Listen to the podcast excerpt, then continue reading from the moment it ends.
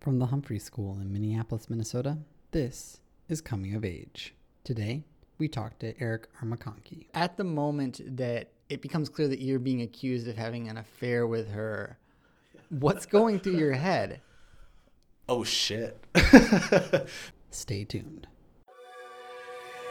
I was probably about 44, 8 or 9, I would say. When I turned 18 years old. 18. I was 25. I was 19 years old. Yeah, and I went, I'm an adult. Hello, and welcome to Coming of Age, the podcast based at the Humphrey School in Minneapolis, Minnesota, where each week we hear the story of someone connected with the school and when they begin to feel like a grown up. Today, we're talking with Eric Armacanqui. Eric's a second year student in the public policy program here at Humphrey. And at the outset, I'll let you know that Eric speaks with a bit of a stutter, so you'll hear that in the program. A year ago, when our class was just coming together, someone assigned to a group with Eric observed that one of the great things about him is that while he does occasionally stutter, he doesn't hesitate to say what's on his mind.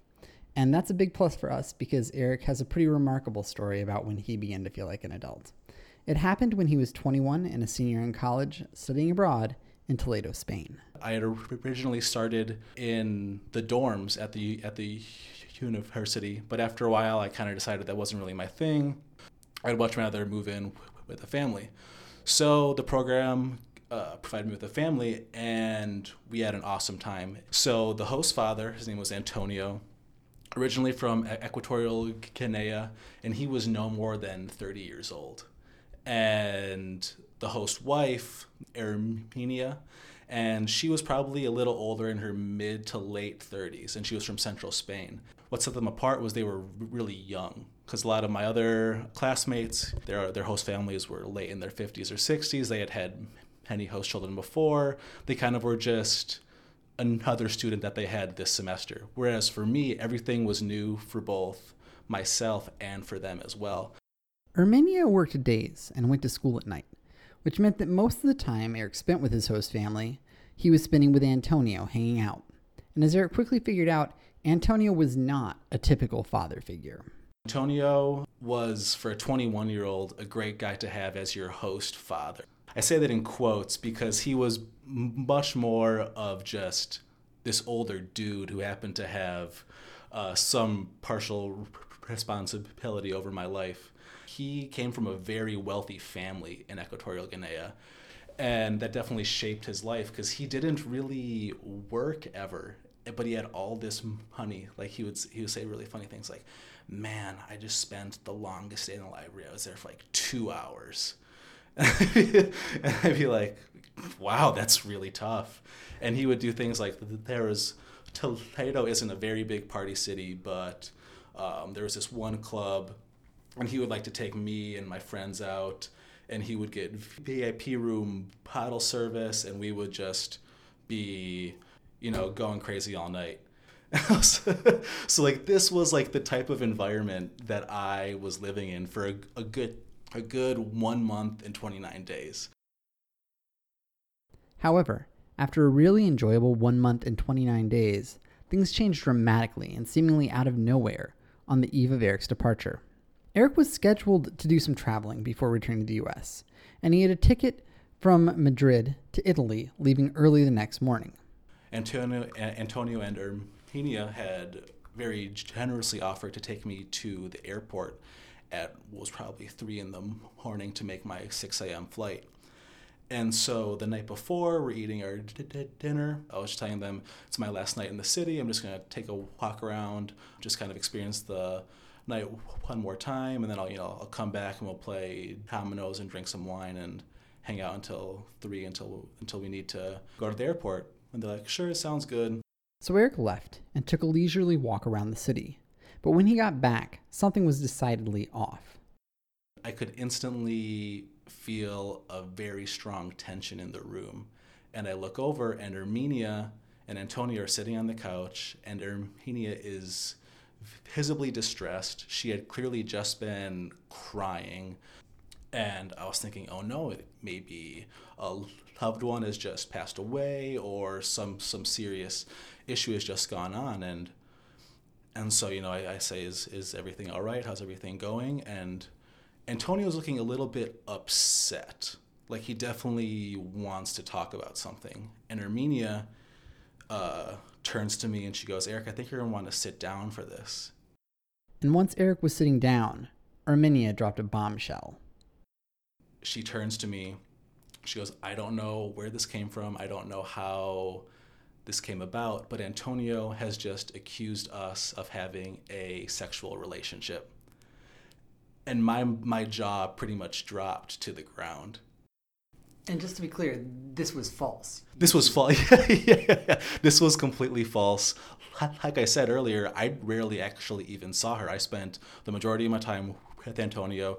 She worked uh, all day, went to school all night. It was almost as crazy as if she had accused Antonio and I of having a sexual relationship. It was just ludicrous. It was just, I couldn't even wrap my head around that accusation, really. And so I, I was stunned. I mean, I've grown up speaking Spanish. Spanish wasn't an issue, but I wanted to make sure that I, I heard all the right words, that I didn't somehow lose a translation. So I was like, this is what I just heard, right? And she was like, yes. And he was like, yeah. Making the situation even more tense was the fact that not only was Antonio accusing Eric and Armenia of carrying on an affair, he was also a former professional boxer.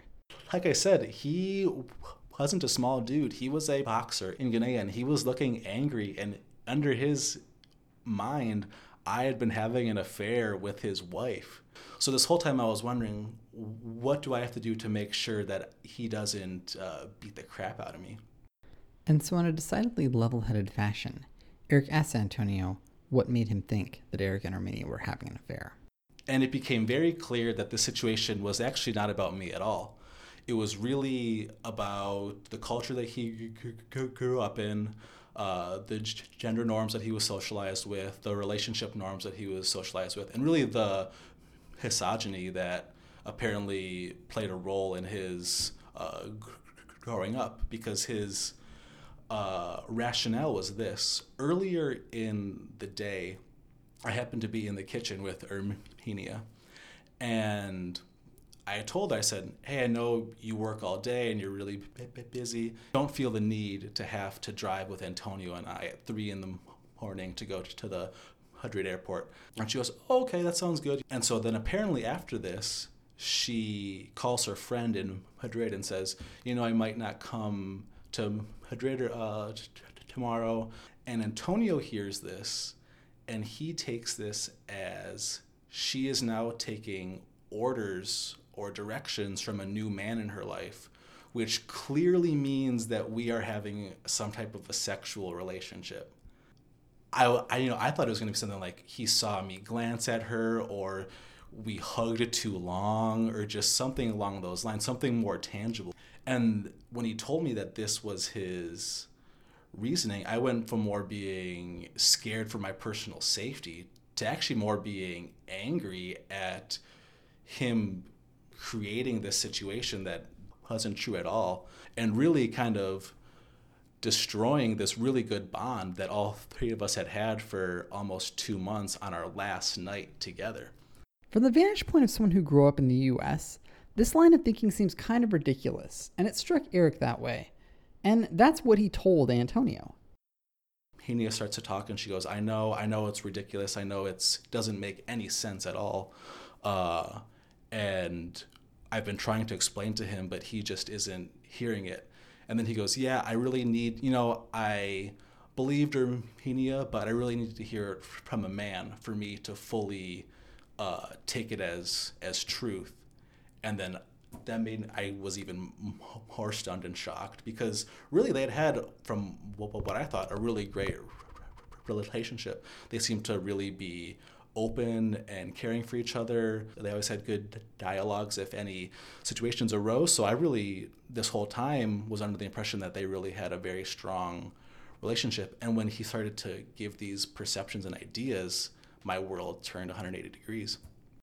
Once Eric asserted in no uncertain terms that he definitely wasn't sleeping with Armenia, and that this was clearly a major misunderstanding, he went out and took a second walk around the city to clear his head and process what had just happened. And that was pretty much it.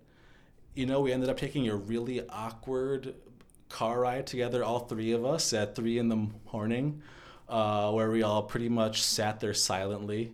And, you know, that, that was really how it en- ended up. Pretty much they dropped me off at the front of the gates, and it, it was definitely a, a very abrupt and quick adios. For Eric, this moment marked a pretty major transition. On the one hand, he had just managed to resolve a potentially explosive situation in another country in a different language. And on the other hand, it was clear that now he was old enough to be thought of as an adult by other adults around him, and that for him, this carried a certain level of responsibility. it kind of dawned on me that now I'm at the age that the things I say and the things that I do have direct impact and consequences because people will perceive them in certain ways. So even if I'm completely benevolent in my intentions uh, or don't even realize that I'm doing something wrong, I am now at a stage in my life where I don't get doubt about it. It can be immediately taken as I am a threat to somebody. That's our show for today. Join us next week for another story about coming of age.